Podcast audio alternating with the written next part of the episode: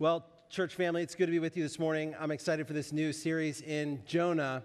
If you're new with us, if you're a guest, if you're just visiting, this is a great time for you to, to visit. We're, we've just finished Philippians, and we're going to start Jonah for the next four weeks in August. Then we're going to start the life of David in the fall. So let's pray again, and then let's turn to the Lord's word in Jonah chapter 1. Holy Spirit, we acknowledge together that you, you speak to us. And that's really why we gather. We've been called out as you've worked through the preaching or the proclamation or the announcing of your word. We've been gathered as a people. And from the beginning of the church, we see your people gathered. Gathered for fellowship, gathered to sing, gathered to take the Lord's Supper together, gathered for the preaching of your word. And we pray this morning that you would speak to us through your word in Jonah chapter 1. Help us to see with greater clarity uh, who you are, Father, Son, and Spirit, your abounding and patient love. And I pray that we would not only know the truth, but that our hearts would be affected by the truth, that we would love you with greater fervor, that we would long to follow you, um, that we would long to make you known in the world around us. You are our great treasure and we want to see you this morning. We pray these things in Christ's name. Amen.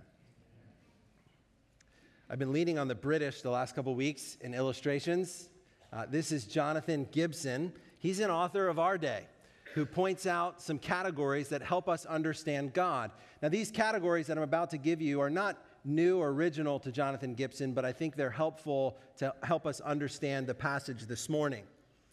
So he says that there are some common ways that we think about God. Some of us picture God as a demanding headmaster of a school. Okay, they have a rule book in one hand and a baton in the other. And this God, He's waiting for us to break the rules, the rules that He has set, so that He's able to rain down punishment upon us. Some of us have that view of God.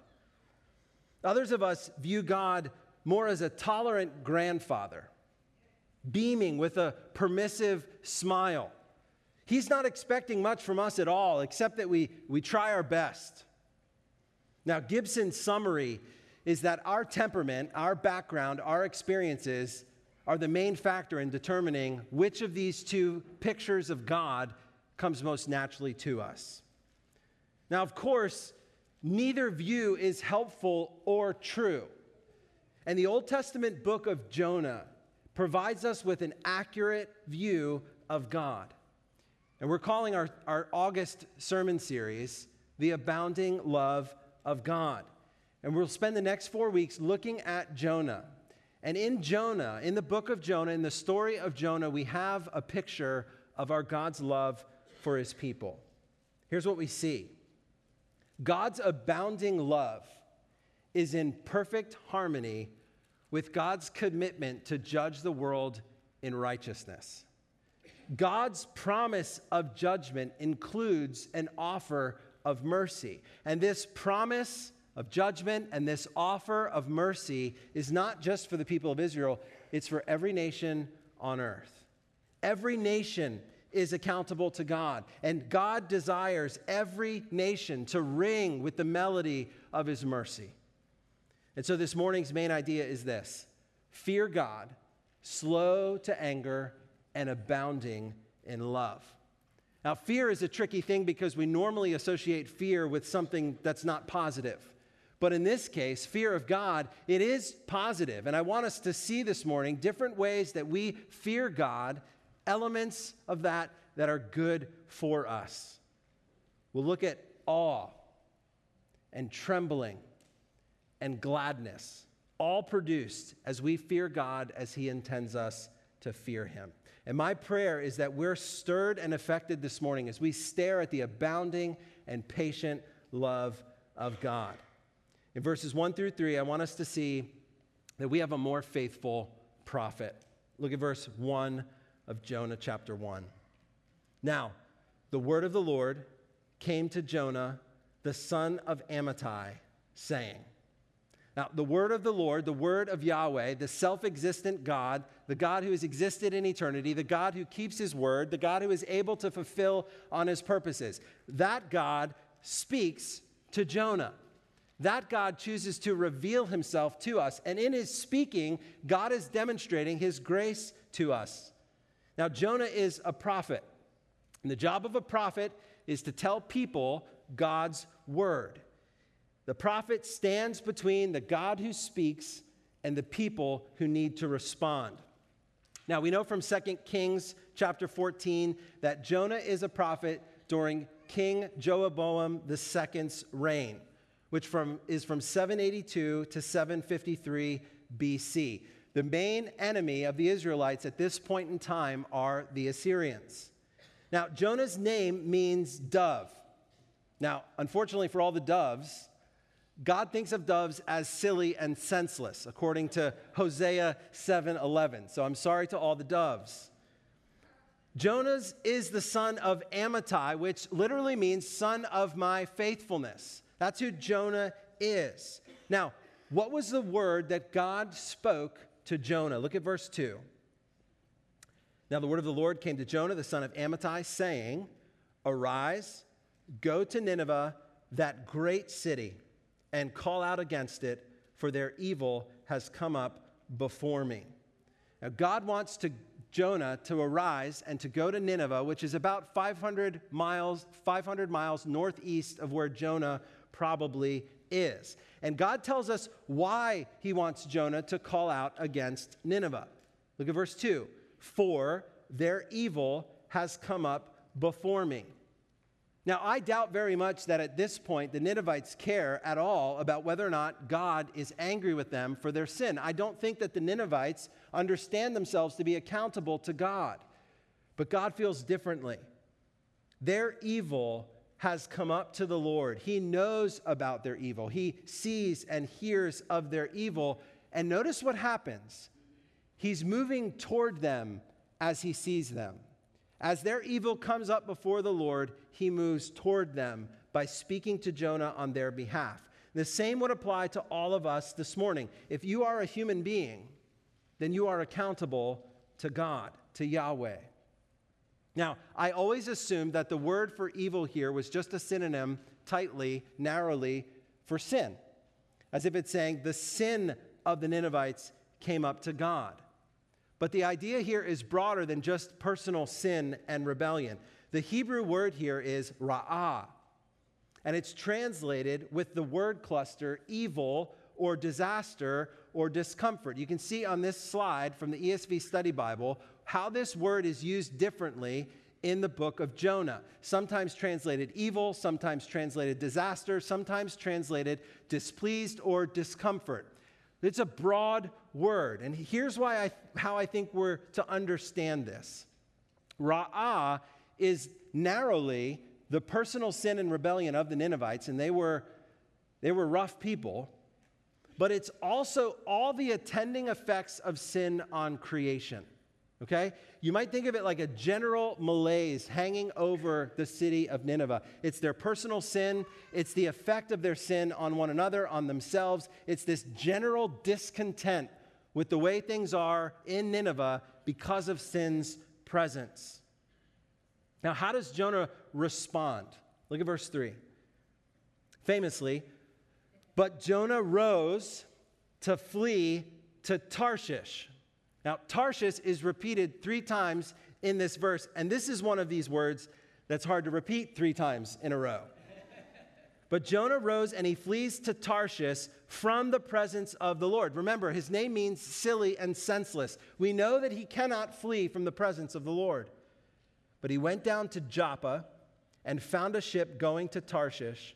And so he paid the fare and went down into it to go with them to Tarshish, away from the presence of the Lord.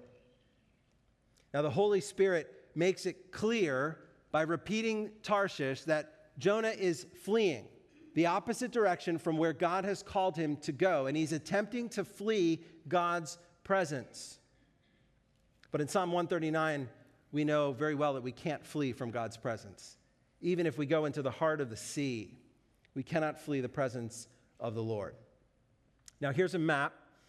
We don't know exactly where Tarshish is, but the best guess is it's in the south of Spain. So Jonah goes from where he is down to Joppa. He buys a ticket on a Mediterranean ship that's sailing probably to the south of Spain. Now, why does Jonah run? Is he afraid of the Ninevites? Is he afraid to speak out to the Ninevites about what God has said? Is he just longing for a cruise on the Mediterranean? What is Jonah doing? Why is he fleeing from God's word? Why is he trying to escape God's presence? Well, at this point in the book of Jonah, we don't know for sure. But by the time we get to chapter 4, we have an idea.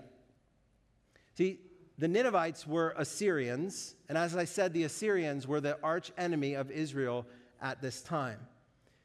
And in Jonah chapter 4, verse 2, Jonah collapses in a puddle of disgust and self pity, and he prays this prayer to the Lord O Lord, is not this what I said when I was yet in my country?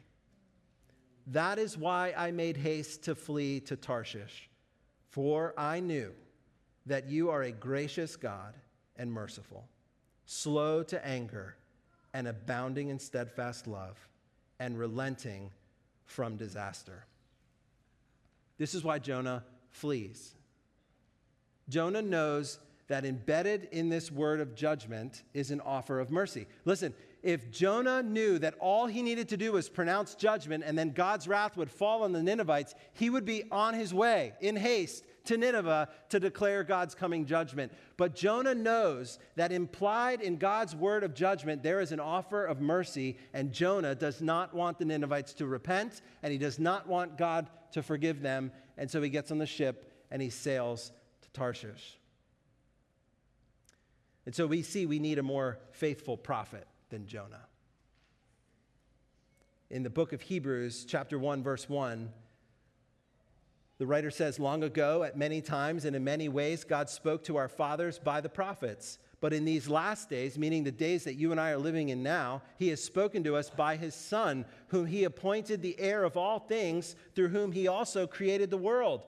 He, the Son, is the radiance of the glory of God and the exact imprint of his nature. And he, the Son, upholds the universe by the word of his power and after making purifications for sins, he sat down at the right hand of the majesty on high.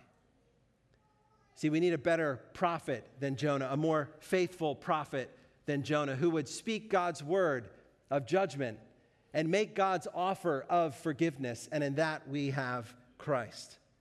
And we saw this in our study of Philippians. In Philippians chapter 2, God in, in Jonah, God calls Jonah to leave his home and to go to Nineveh and to proclaim judgment and to offer forgiveness.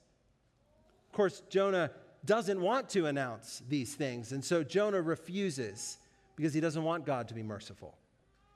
But in Philippians chapter 2, starting in verse 6, we see that Jesus, who though he was in the form of God, did not count equality with God a thing to be grasped, but he emptied himself by taking the form of a servant, by being born in the likeness of men, and being found in human form, he humbled himself by becoming obedient to the point of death, even death on a cross. God calls Jesus, a prophet, his own son, to leave his home in heaven, to come to a new land, and to proclaim coming judgment and the mercy of God. And he comes. In Christ, we have a more faithful prophet. Now, the main idea this morning is that we might fear God, slow to anger, abounding in love. As I said, fear of God is an interesting concept because we don't normally associate fear with something positive, but fear can be healthy. For example, fear instructs us not to play with fire, or to fool around on the edge of a cliff, or to pet a lion. Fear is a good thing, or it can be a good thing. Fear of God is healthy if we bring a right understanding to it. Fear of God begins with awe or reverence or respect. When we come face to face with God's abounding and patient love, a sense of gravitas covers our hearts. You see that whenever human beings come in contact with God, you see this sense of awe over who he is. Fear of God begins with awe. He moves toward us in our sin. He cares about the rebellion. He is mighty, he is majestic, he is holy and righteous, and he moves toward us. There should be a sense of awe that fills our hearts. And this sense of awe should produce in us obedience, a responsiveness to the God who speaks to us. It didn't in Jonah in this instance, but we should listen to God and His Word. We should see who He is, we should hear what He has to say, and we should move to respond and following Jesus' example of obedience. Otherwise, our so called fear of God is empty and hollow. And that's what we see in Jonah. Look at verses 4 through 10. See, Jonah is trying to flee God's presence. And first, God in his abounding love sends a storm, and then God sends a lot to, Moses, to Jonah. Look at verse, verses 4 through 6. But the Lord hurled a great wind upon the sea, and there was a mighty tempest on the sea, so that the, that, so that the ship threatened to break up. Then the mariners, the sailors, were afraid, and each cried out to his God. And they hurled the cargo that was in the ship into the sea to lighten it for them. But Jonah had gone down into the inner part of the ship and had lain down and was fast asleep. So the captain came down and said to him, What do you mean, you sleeper? Arise, call out to your God. Perhaps the God will give a thought to us that we might not also perish. God hurls a great wind at the sea, and the sea begins to rage and to roar. Now, the word repetition in Jonah is really interesting. If you're able to slow down over the next few weeks and just take a look at Jonah, just take out a highlighter and mark repeated words. Four times this verb to hurl is seen in chapter chapter 1. And that's not even the vomiting of the fish in the next chapter. The word repetition is fascinating. The wind causes the sea to become a mighty tempest, and the violent storm threatens to break up the ship. And the sailors are afraid, also used four times. And they cry out to their gods and they begin to hurl cargo overboard to try to lighten this ship and keep it from breaking apart. But Jonah is fast asleep in the bottom of the ship. And the captain exhorts him to call on his God. Perhaps that God will be able to save us from perishing. You see, the sailors understand that divine authority and power is behind this storm. They can see that with clarity. They're just misunderstanding who this God is. Now, in Samuel chapter 5, there's this great story of the Philistines, the enemies of God's people at that time. And the Philistines steal the Ark of the Covenant.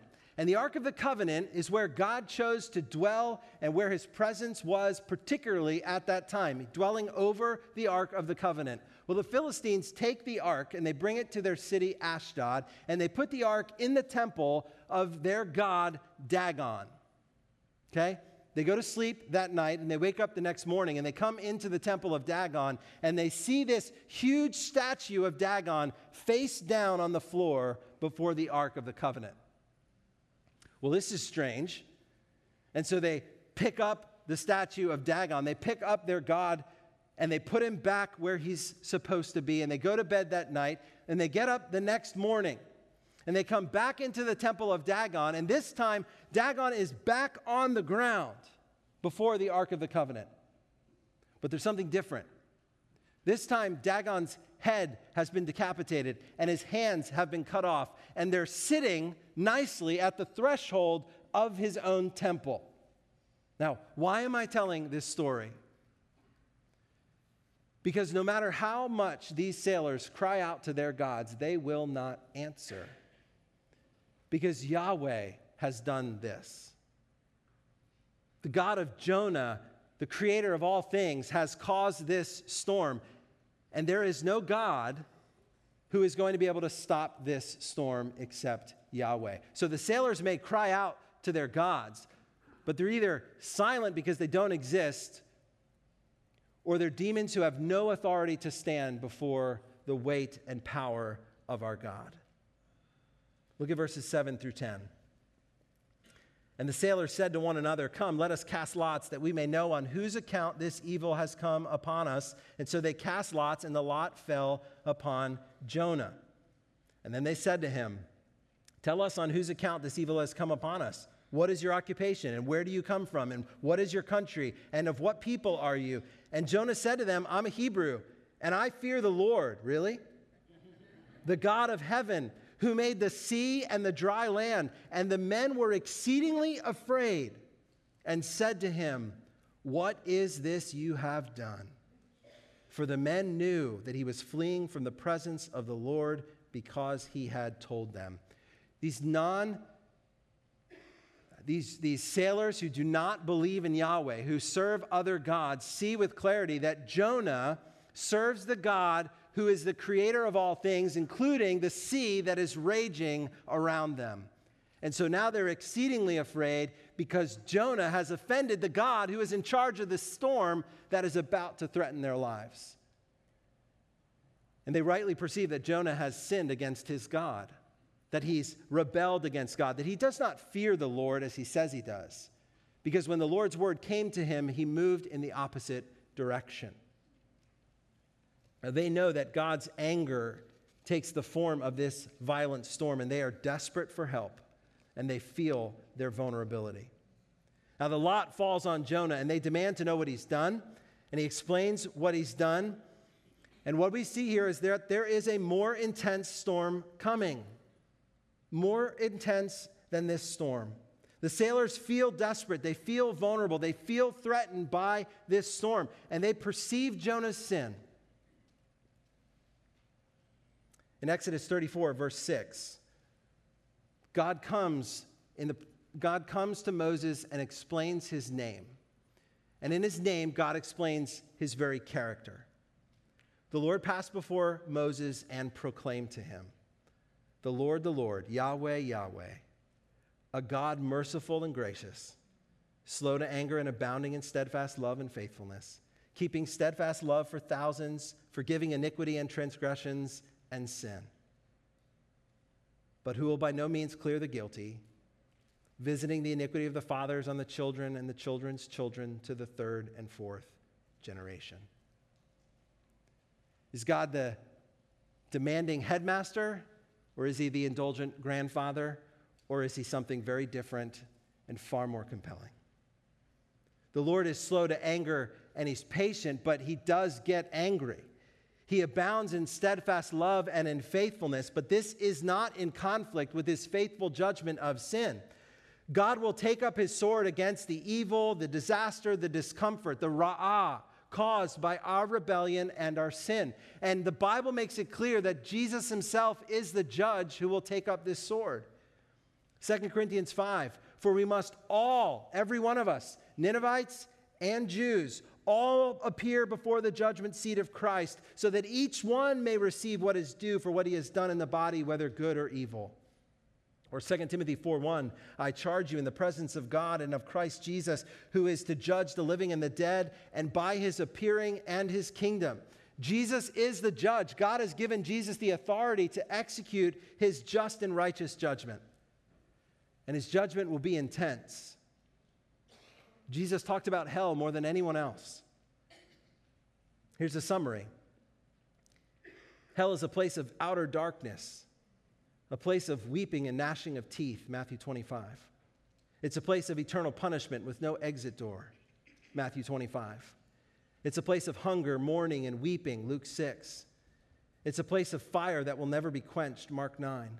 It's a place of torment, Luke 16. It's a furnace of everlasting fire, Matthew 13 and 18. Our statement of faith summarizes it this way Hell is an everlasting, conscious place of suffering for the lost.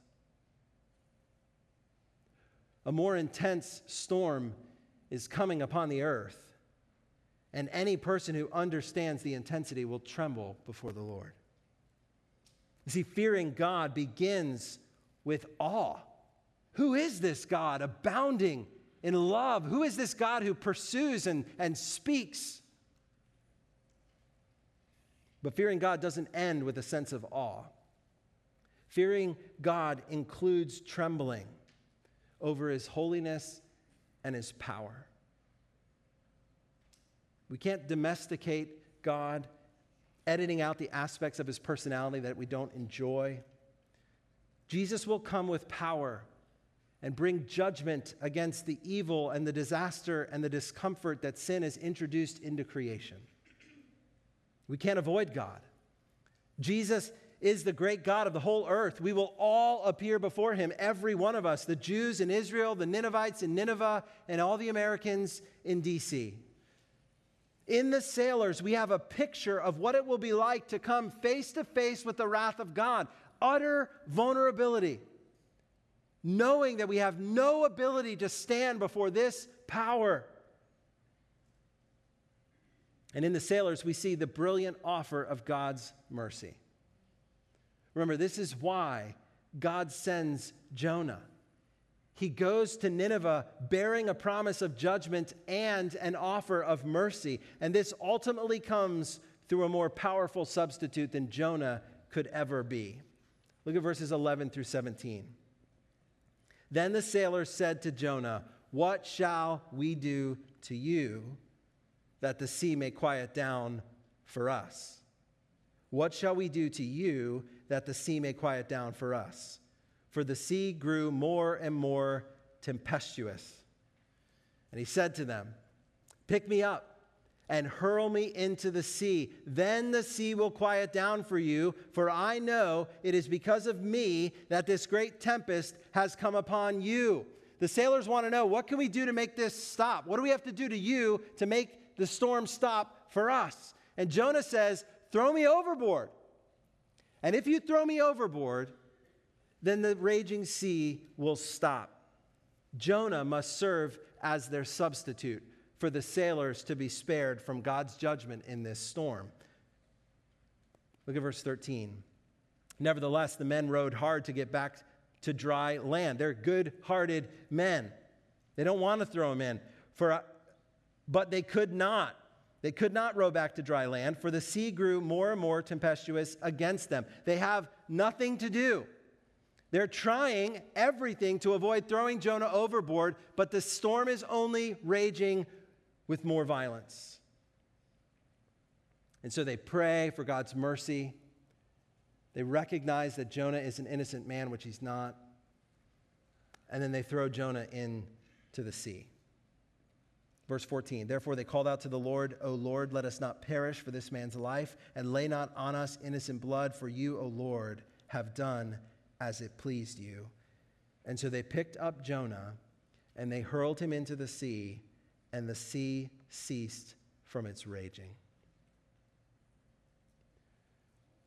Now, we've heard this story, many of us, so many times. We know this is coming. We know the sea is going to stop. But just imagine you're the sailors for a moment. And I mean, your heart rate is just so high. And then the sea stops, and the wind is calm. The sea is like glass. And you realize that this man, Jonah, just gave his life for you. And then something miraculous happens. The sailors make sacrifices, they make promises, they cry out to the Lord. They seem to be worshiping him. It's miraculous. And then, in an even more astounding miracle, God demonstrates mercy to Jonah in the form of this great fish that swallows him whole. And it's in this fish's belly that Jonah will live for the next three days and three nights, but not knowing how long he's going to be there. Jonah offered himself up as a substitute for the sailors, but we need a more powerful substitute than Jonah. Jonathan Gibson, who I mentioned earlier, tells us to imagine a prisoner exchange.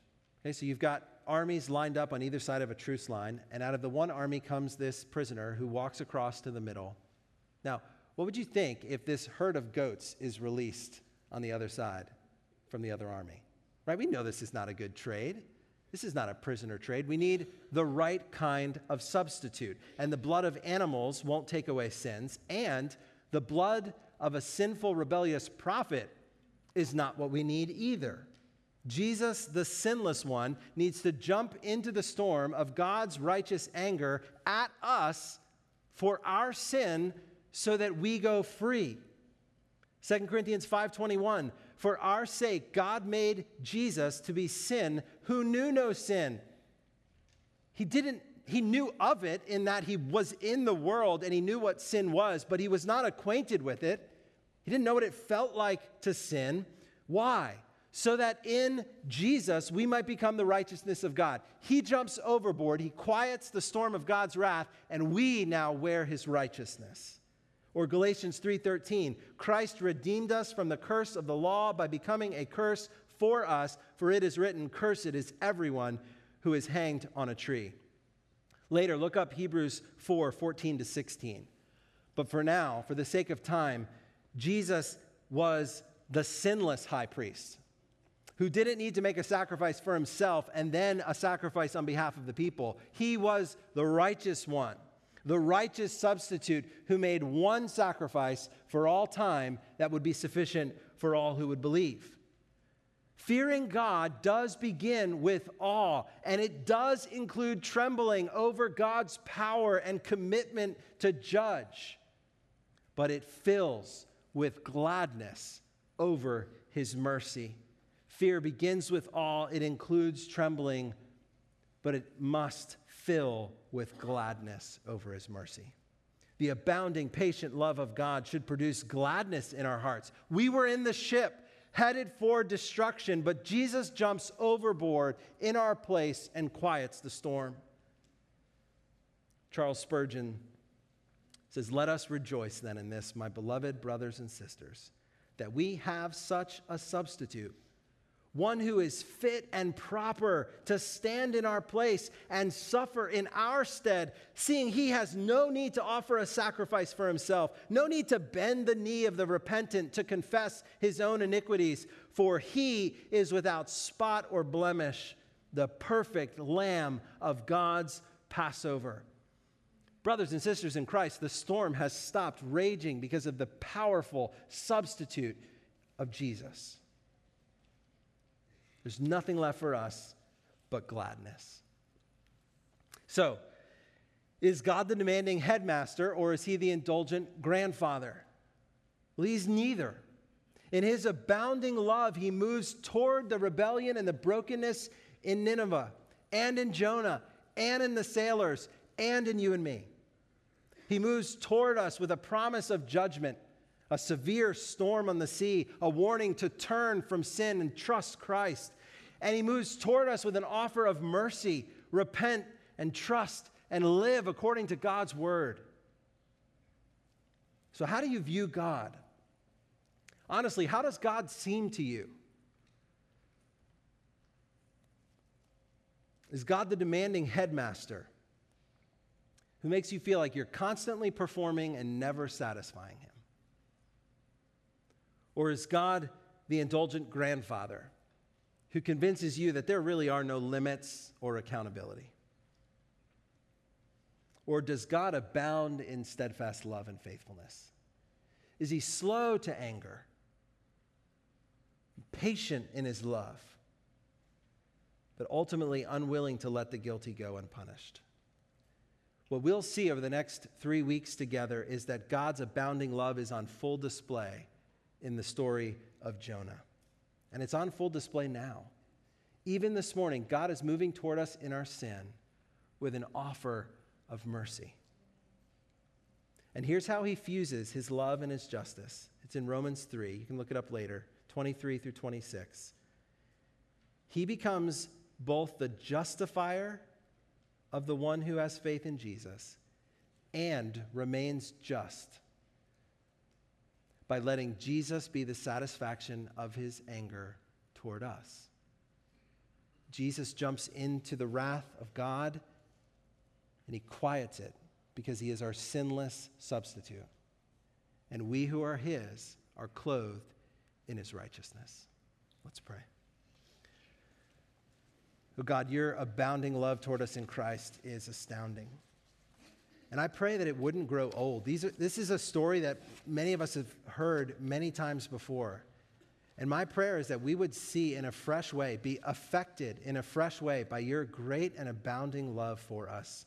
Remind us that you are patient with us, not wanting any to perish. And so I pray that this morning, if there are friends here who haven't yet come to faith in Christ, Holy Spirit, would you pierce their hearts so that they feel the, your abounding love for them in Christ? And for those of us who are yours already, who are experiencing the weight of sin and the guilt of sin, would you remind us this morning that we are clothed totally with Christ's righteousness, and that when you look at us, you see us complete and pure as your bride. Amen. Amen.